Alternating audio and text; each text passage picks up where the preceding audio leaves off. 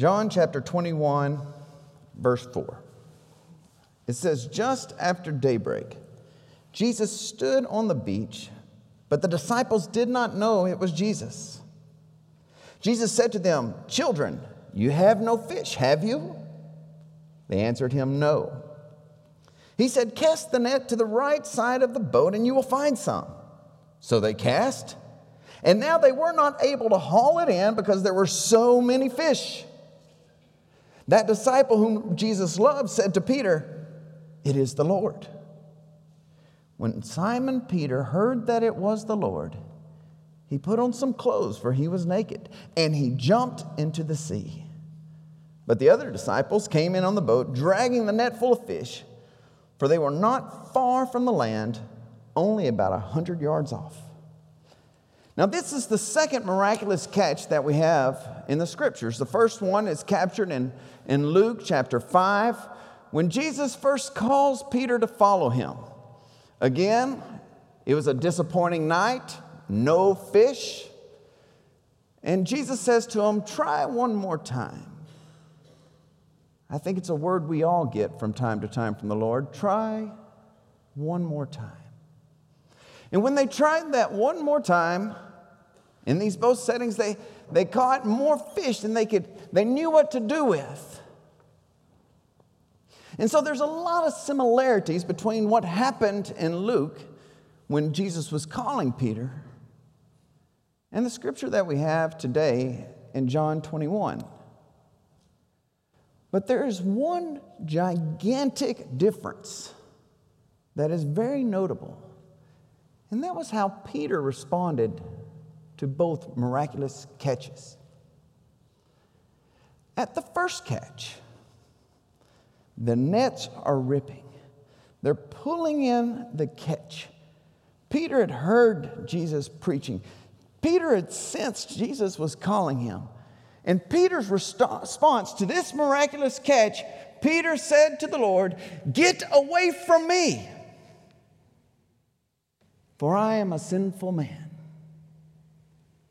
I always thought that was a curious response, because I think I would have responded with, "Peter, uh, Jesus, do you want to go fishing again on Tuesday?"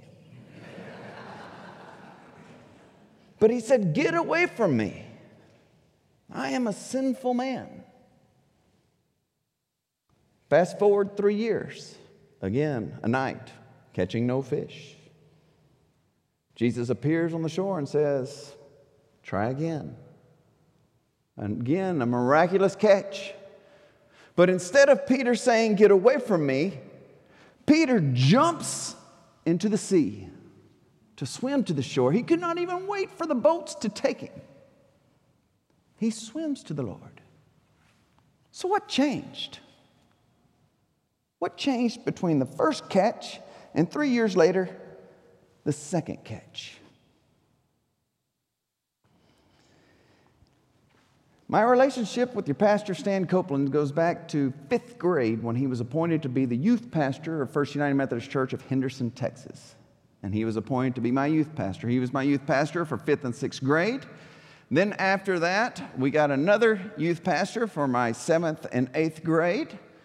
Then we got another youth pastor for ninth and tenth grade. And then Tom Hudspeth became my youth pastor in eleventh grade.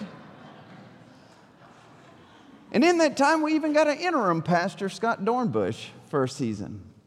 And so, yes, I had five youth pastors in my six years. And Stan said to me the other day, he says, "What do you think that said about you and the other youth?"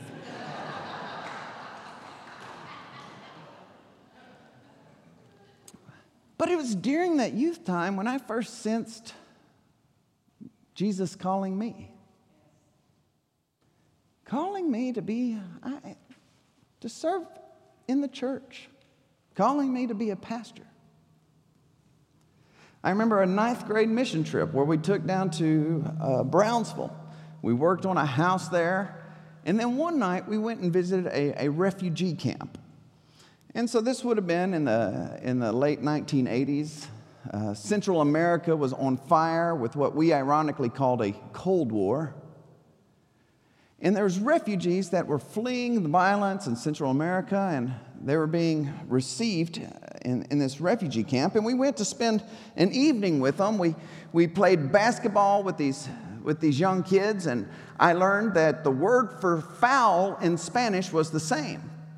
But I also discovered that their definition of what is a foul was different from my definition of what is a foul. But after a time of playing basketball, we, we ate and, and we heard stories. And one of those young men, well, a youth, uh, shared his story. And this was all being shared in Spanish and interpreted to us in, in English. And he was asked, "And what of your parents?" And the young man made a sign that none of us needed interpretation for. When asked what came of your parents, he said,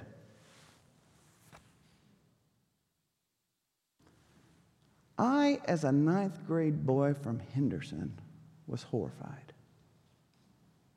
My, my, my bubble burst. And, and I remember thinking, people need to know about this. My government needs to know about this so they can help." And you know, later I found out that government knew a lot about that.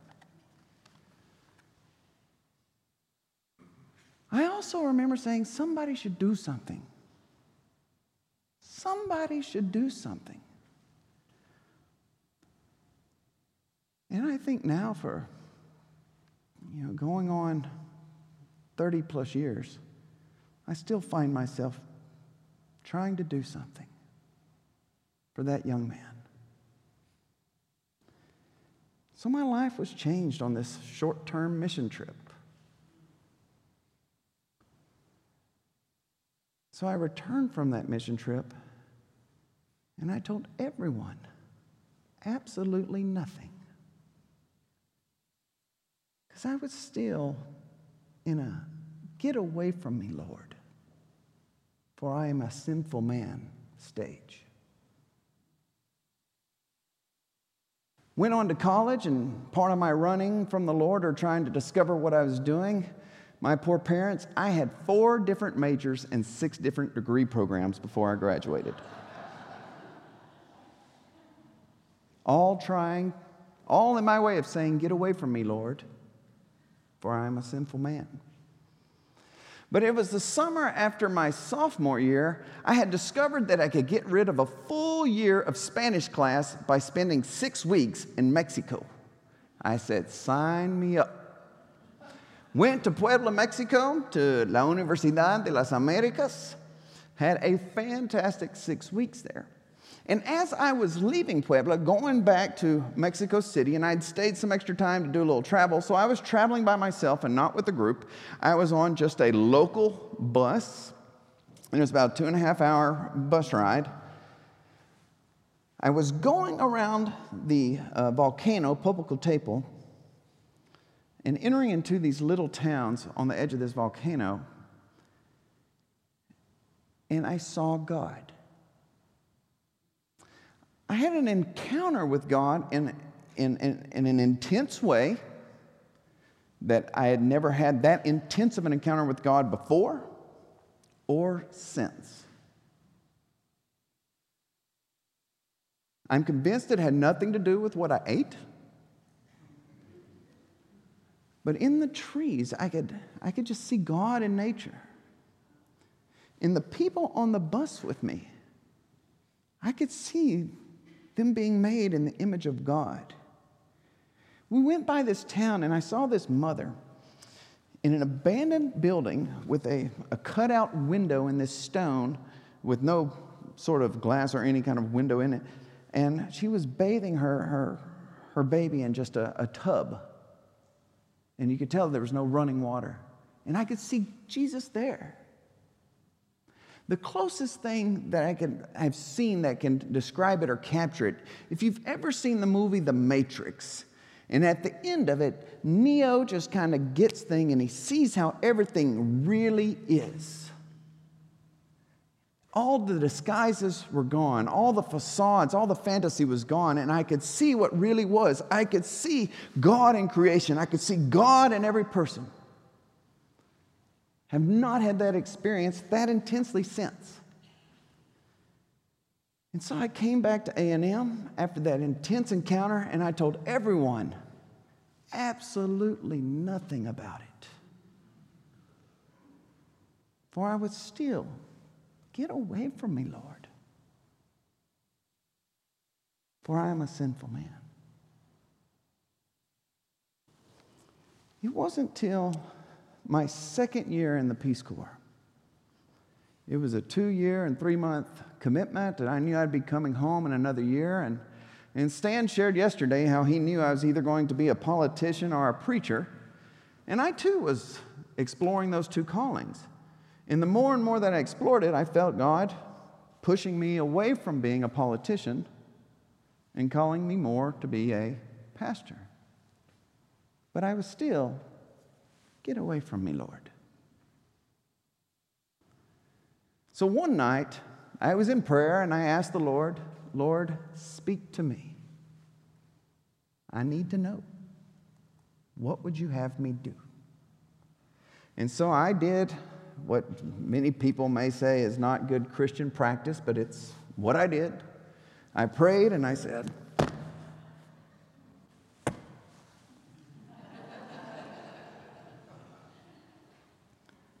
and it opened to Proverbs sixteen three, which reads, commit your work to the Lord, and your plans will be established. I'm going to ask you to help me with that, with a kind of call response. I'll say, commit your work to the Lord, and you respond, and your plans will be established.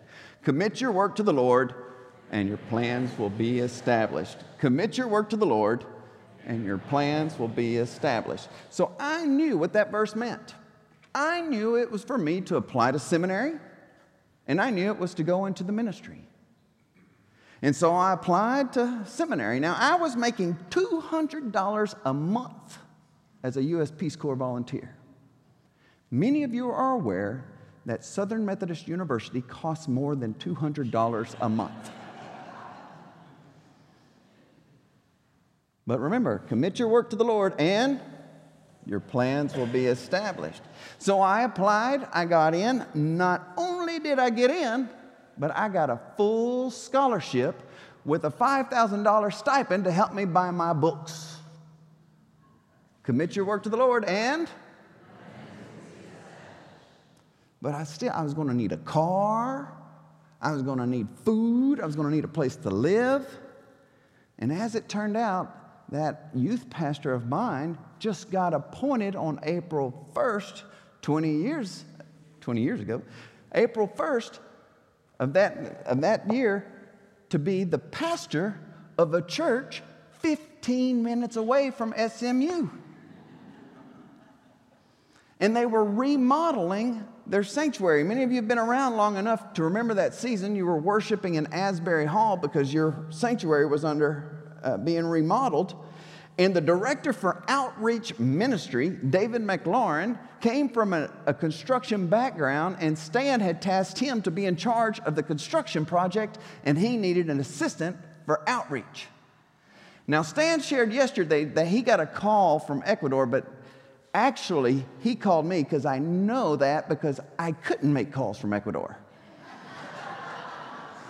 I would go into town an hour away and sit by a phone and wait for phone calls. But this day, I, I said, well, I'm going to take advantage. I'm going to travel the half an hour more to check my mail, where I got my mail, an hour and a half away. So I took a bus ride a half hour away. I got my mail. I was coming back to wait for Stan's phone call that afternoon. I think he was calling probably around two p m And as I was returning from Quevedo to El Empalme, where I received that phone call, the banana workers had gone on strike. Now, it doesn't sound like that would affect me. But how they strike in Ecuador is they shut down transportation. Between the time I traveled from El Empalme to Quevedo to check my mail, and on the way back, there was a pile of green bananas higher than the bus, going across the entire road. And I said, I am going to miss my phone call. I'm going to lose my job. But as we pulled up to those green bananas, the bus driver hands us a piece of paper. We walk around those green bananas, get to the other side, and there is a bus from the very same company where we give them that sheet of paper, and we can travel on and get to our town. Commit your work to the Lord, and your plans will be established. So I get that call, I receive that job, and that is how I ended up here at Lovers Lane United Methodist Church at Perkins School of Theology, where I would spend four amazing and wonderful years. And I came back, and I told everyone, I'm going into the ministry.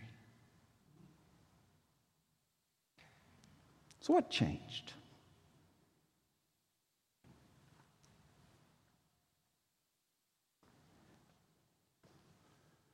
What changed is what it took three years for Peter to discover, it took ten years for me to discover.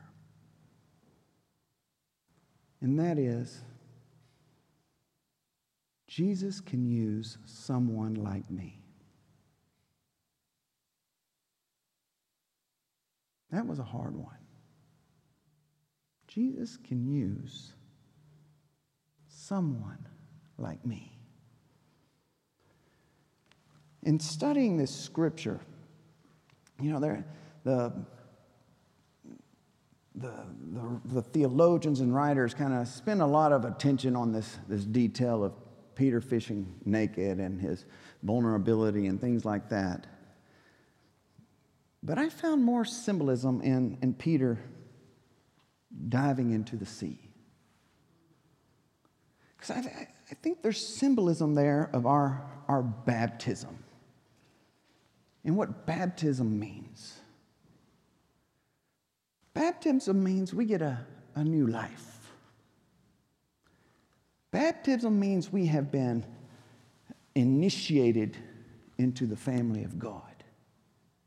Baptism means that we belong to God, and we recognize that our God belongs to us.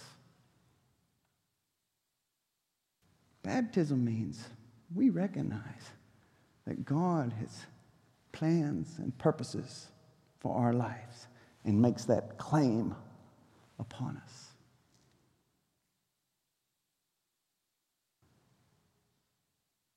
And in the, I've been in a new season in my life for the past eight months in this new job. And I find myself kind of exploring, how is Jesus going to use me in this? And I am still feeling my way out.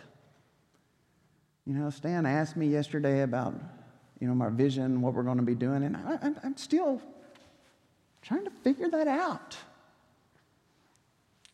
What is Jesus going to do with me in this new season? And I share that with you today because I imagine there's some people here that are also kind of entering into a new season in life. And maybe asking the question also, how is Jesus going to use me in this new season? There may also be some persons in here that are asking, can Jesus use me? The word I keep going back to, and the word I want to leave you with today, is the word that the Lord gave a Peace Corps volunteer more than twenty years ago as he was exploring, how will God use me? Can God use me? And that word is, commit your work to the Lord, and your plans will be established.